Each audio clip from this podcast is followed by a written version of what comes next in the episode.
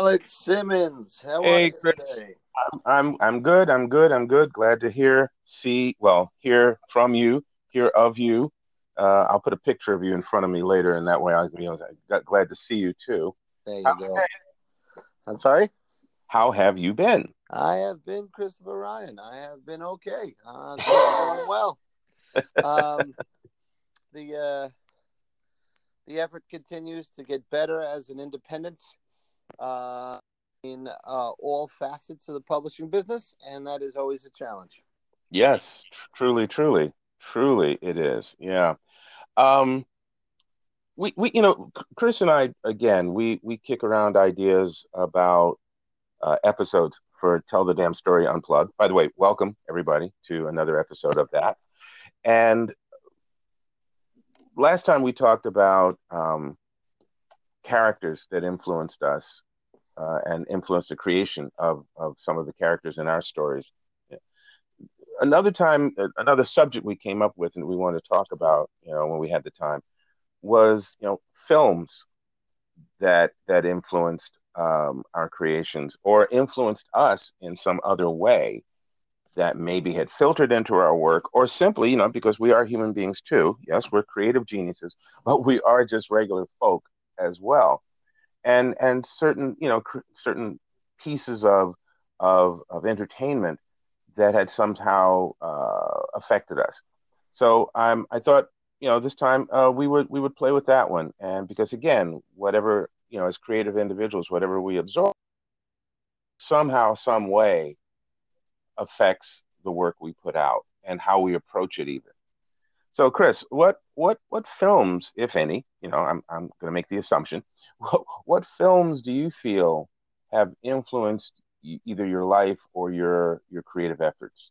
Well, um, in, in prep preparation for this episode, I started thinking in terms of the City of series, uh, City of Sin, City of Woe, City of Pain, and the yet to be written City of Love, um, with Mallory and Gunner are the two New York hmm City detectives that face often um, supernatural things, you know, but they uh, they're explainable sometimes, sometimes they're not. Um, so I was asking asking myself what films that uh, that influenced that, and I have a wide list. So if you can give me a minute or two, here we go. Certainly. All right, as far as films are concerned, there are three that affected me, um, especially during the writing of City of Woe, and at least one review uh, gave me a hard time about one of the influences, and then continued on to say the book was good nonetheless, which was hilarious. Um, but the uh, there's two that uh, have come up in conversation about this book, and one never did. So I want to share all three. Um, the first one is Seven. Uh, Seven Oh, yeah, great. Oh, whoa. what a what a movie! And dark, dark, dark movie. Um, and of course, the correlation is that they find the killer's notebooks. And um, to be completely honest, I had not seen that movie for years when I started writing. And originally, he had no books, and then I went to went back to look at it again. I saw it, so we changed that to index cards. And the reason why we changed that the uh, the killer leaves index cards is because I was writing every idea for a scene on index cards. It's one of the ways I organize for uh, novel writing or or hmm film writing. Uh, just I will get a, a ridiculous pile of scene ideas on index cards, and then you know pre Move them around and all that. Yep, do all that stuff. So seven hmm was one of them because one of the things I really liked about that movie was that the detectives were never ahead of the um, uh, the killer, you know, and they were always trying to play catch up, and it, it felt like they were trapped. And when I first writing, started writing City of Woe, it was a direct influence from my classroom, my daytime job, which is as a high school teacher, and we read uh, Dante's Inferno every year. So the idea was that, you know, the kids love the idea of Dante and the, the ideas in the Inferno, but the language knocks them out. What if there was a modern way to tell the same story, and that's kind of the roots of City of Woe. But Mm. um, Seven definitely influenced in feel and and and in always trying to catch up. Um, the movie, the Denzel movie, Fallen. Um, again, where it was a situation where he was facing or con- a regular human being confronting uh, the devil or a demon, and way outpowered, way outclassed, and and there were elements of that that were fascinating. Um, that demon jumped bodies, mine never did. Um, um, well, actually, it mine does uh, once. Now that I think of it, so there's a direct steal from Fallen. Uh, Denzel, I have to write you a check for thirty-eight cents. Um, Oh, big bucks. Okay. you know. And then the third one I wanted to talk about was a movie that um, Mickey Rourke and Robert De Niro uh, starred in called Angel Heart. Mm. And um, it was the tone of that movie more than the plot, uh, the, sto- the the the visual storytelling, the imagery, because it was set in New Orleans, and I never have been to New Orleans. But when I watched that movie, I sweat like I'm in New Orleans, and it you know to be able to bring a setting, a place so vividly into the um, audience's mind was something that uh, was impressed on me through that movie. Um, Mm. uh, the other idea is that um, the old saying of you know the longer you look in uh, when you look into the abyss, the abyss looks into you. Um, there's elements of that uh, with Mallory and Gunner, especially with Gunner, and um, so those three films influenced um, indirectly. Uh, it wasn't like, oh, I'm going to steal this, I'm going to steal this. It was that they lived inside me. Some movies, you know, stay with you, and some movies don't. You know. Um, Oh yeah. I'll tell you, the Love Bug and Chitty Chitty Bang Bangs have stayed with me for years. I haven't, I haven't ever. I saw those when I was single digits. I haven't ever come to a story that I can bring out the joys of of those two. But you know, I they're still vividly in me. You know? Oh, I don't know. I don't know. I seem to remember a blackjack story that had its playful aspect. Oh yes, yes, there is. But that's more. that's more another movie. Uh, you know, with um, Yeah, and we'll talk about that another time, with, right? with maybe a Judy Garland influence. Um, but Yeah, but but that was also a commentary on. I aggressively wanted to be play fish out of water, and I thought that putting him on a Hollywood set would make Blackjack the fish most far further furthest out of the water.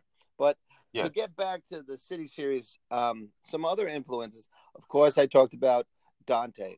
Um, the the real secret between uh, uh, behind City of Woe, City of Pain, and City of Love is that they echo Dante's Inferno, Purgatorio, and Paradiso. But they're written so that if you don't know that piece of literature, you won't miss it. But the other influences, besides those three movies, if I can stretch the topic for the day, just to show how much goes into producing a, a piece of work, right? Uh, I started thinking about co- cop shows, right? Mm-hmm. And um, I would say that uh, the City series and Mallory and Gunner are equally influenced by The Wire and Homicide: Life on the Streets and Barney Miller. oh my Yes, goodness! because- Now that's a that's cool. Yeah, yeah. Barney Miller was um, the sh- I I grew up in a uh, a household of cops, right? Uh, my father was a cop, Mhm. my oldest brother was a cop, cousin was a cop. I almost became a cop. I was very I was accepted into the NYPD and turned them down. That's a story for another day. Um, but Barney Miller was the only cop show they felt was realistic. And then David Simon's work with Homicide: Life on the Street, The Corner, and then uh, The Wire was this great extended study of Baltimore as a failing city. And not only did you get the police story, but you got the story of the city as character, the city as the motif. And uh, as one reviewer said about the city series, is that it's a love letter to New York City. So those influences are heavy in there. The commonplace everyday um, uh, existence of cops that you see in Barney Miller is heavily influenced. I'm I took great pains to make Mallory and Gunner very normal police officers. They're not super cops. They're neither Starsky nor Hutch. They're not Baretta. They're you know they are the cops I grew up around.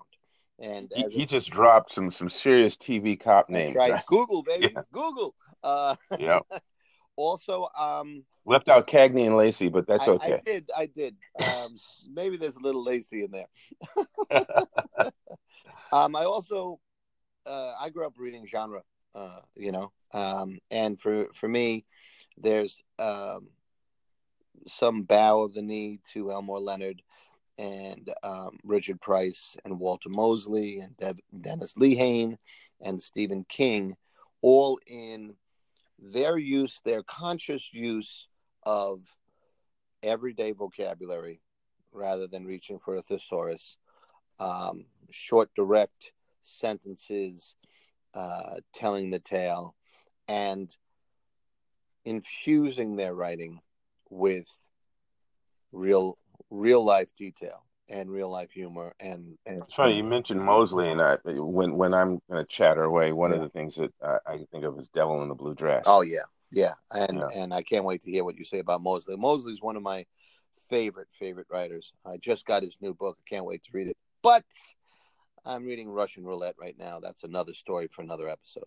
Um, uh, i don't want to forget joe r. Lansdale and if you're not watching Hap and Leonard, find it and watch it. Two Bear Mambo is on right now. It, Joe R. Lansdale is great storytelling, and I'm a I'm a an apostle of great storytelling. Uh, so also we have to add Richard Matheson, who wrote oh, Legend, yeah. and then a lot of the um, Twilight Zone stuff, and of course, if you mention that, you have to mention Rod Serling. So all of that came in the relationship between Mallory and Gunner is um, heavily, um, well, two comic book authors, Roy Thomas and Jim Starlin, always very influential. But the relationship between the two characters, heavily influenced by the 70s run of Captain America and Falcon, where they were very different people working really well together.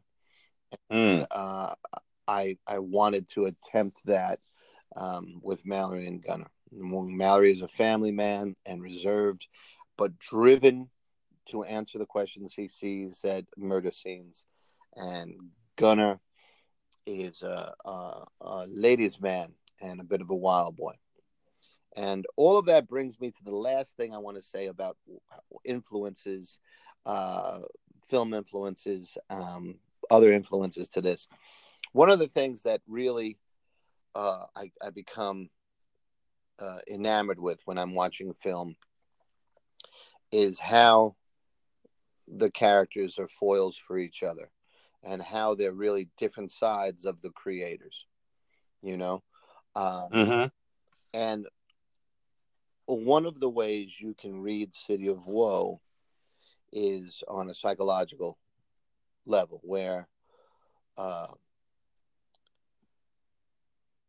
Mallory is the ego and Gunner is the uh, well Mal uh, Gunner is the ego, Mallory is the super ego, and the villain is the id uh, of whether it's me or one entity or whatever. Um, and they all clash together in that argument of what is the right moral thing to do and how to do it. Um, and I I've seen this in a thousand films. You know, um, one of my favorite all time films is Casablanca, and that is, mm-hmm. that is a, a moral struggle for Rick, and every other character is an aspect of his moral struggle. Even the lighting is an aspect of his moral struggle. The settings aspect of his moral struggle, and if you can aspire uh, to even touch the the shoe of that level of artistry, then you're on your way, and uh, that's where uh, some of my influences come from to try and do that level of storytelling. Uh, even in the Blackjack, when when we do when we did um, Ransom for a Dead King, you know, the comedic character was meant to bring out aspects of Aaron that weren't brought out by the other characters in that. The uh, the young king was uh, brought was meant to bring out um, a different aspect of uh, uh, Aaron and Blackjack than you know the things he was fighting against, and of course the history, the rich history of the richest king uh, uh, in the history of the world was meant to bring out an entirely different side. You know, so you infuse all of that. And that story, I told you, you know, you know, I've wanted to write that story for 20 years. Um, yeah. Yeah. It's, yeah. It comes from all of watching every movie, every TV show, every comic book, every genre book, the whole idea of I want so much to be part of that conversation and to show it the respect to add in the depth that I see reflected back when I watch stuff. I hope that helped. Not at all. I, I didn't understand a thing you said. I'm a complete waste of time. Damn it! what, what, were you talking? Oh, I'm sorry. No, um, no, absolutely, absolutely on point. And it, it's funny because when Chris and I decide to talk about these things, we don't we don't really really map this out. It's not scripted, so um, I'm never really sure where he's going to go fully. I have vague ideas, and I, you know, I've known I've known you, Chris, for over 30 years, so I have a sense of your your personality and your character. But you know, it, the conversation is always cool because I say, well, yeah, he's probably going to talk. About, he might mention it, but then you you go off into some other area, and I go, oh, I, I didn't know that. That's cool. So um, I always hopefully want to see where you go. I always want to see where you go. Well, you know, I'm I'm yeah, I used the word amalgam before, and I maybe I'll use a cooking term this time. I think a really great broth, a really great stew, is is the ingredients, and the ingredients, especially if you're a carnivore, um, it's it's the meats, it's it's the vegetables, it's the spices, it's the amount of fluid, it's the amount of time you simmer it. Mm. It's the it's the, the care that you you utilize in picking the ingredients and then how you prepare them and then how you serve it. That's that's the whole meal. And for me, my influences, my creative uh, juices, um, and all the little seasonings that go into the things that I write uh, come from the fact that I've ex- I've literally gorged myself to keep it on a, on a food metaphor level uh, with everything that I could that I could get my hands on. I was hungry for visual and and literary and uh, uh, stimulation. Uh, as a kid growing up in in a, a quote unquote tenement kind of neighborhood, I, I, lived in the tenement, but I went to an elementary school where it was a lot of middle class kids. Um, I went to an art high school that serviced the five boroughs. So we had children, teens coming from all over the city, from different backgrounds, cultures, you know, financial situations. Art and design in New York City. And and so just like my life, my my entertainment, my my uh, desire to consume uh, media was also uh, an amalgam of so many different things.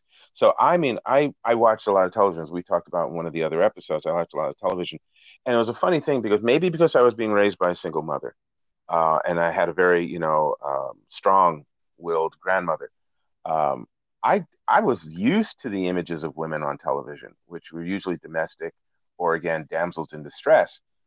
But it was like, okay, you know, a girl trips and goes, "Help me," and I'm going, "Geez, you know." you know, I, it was not like, oh yeah, of course a woman's going to do that. It was like, come on, I, I was tired of it. So in the '60s, when a British TV series was syndicated into the United States, and it was called The Avengers, oh yeah, right, and not the costume guys right now, is The Avengers. It was Emma Peel and John Steed. Can we just can we woman. just hold on for a minute so we can sigh at Emma Emma Peel? Oh, Diana Rigg. Oh yes, she was everything, yes, wasn't she? Yes, style, grace, beauty. Oh, oh, yes. yeah, poise. Yes, she was. And she it was the better half of that uh, team. It, well, the thing, the thing, that, the thing that I will say is, you know, yes, I salivated over her, but let me get back to the important stuff that makes me sound like I'm not two dimensional here. Is that she it was never like okay we're gonna we're gonna go on this spy case we're gonna figure this thing out and once you get in trouble diana steve will come and rescue. Uh-uh. It was you go this way i'll go that way. Whatever they encountered villain or or fool they dealt with individually or came back together on equal plane mm-hmm. to take care of it.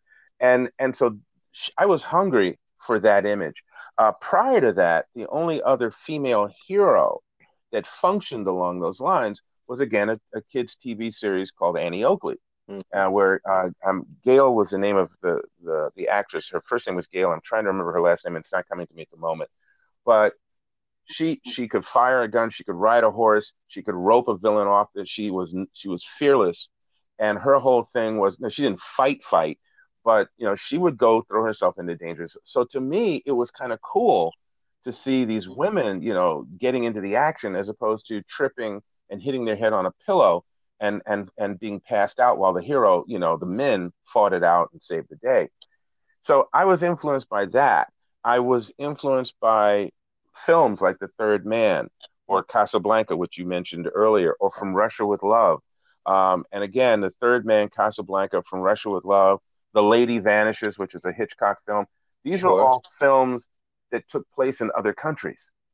And so the globe trotting, world travel, mysterious, but you know, different, the, the accents, all these things are very stimulating to me growing up on the streets of New York City. Yeah, I would run into someone who's Chinese or, or, or Hispanic uh, or Jewish, but I wasn't running into a lot of Frenchmen. I wasn't running into it in those days. A lot of people from the Middle East. It, it, right. it just wasn't quote unquote the norm then. Um, I saw I was 13 when I saw the film Rashomon, which and, and which you know is, it's like why was a 13 year old boy interested in this film that's very sort of the imagery is very you know uh, um, eye catching and stimulating and and all, but it's a lot of talk, mm-hmm. and yet I was totally fascinated by this film. And I later saw The Bicycle Thief, which is a French film. I, sure. I, a Small Change, which is Truffaut, another French film. Um, I saw a number of British films. And what I began to realize, or at least feel, maybe I wasn't consciously calculating this, was that the world was huge. There was so many things out there to see. And yes, there was mystery and there was danger and there was beautiful women. And I wanted all of it. You know, in my imagination, I wanted all of it. What I was being told I would have possibilities of getting somewhere near was the, the little black characters in the Little Rascals, or uh, Scruno, I think that was his. Yes, that was his name. Yeah, the black character in the Bowery Boys. So I would I would oh. be running around with with with white kids, uh, and I would be the, the the sort of the the um, poor kid token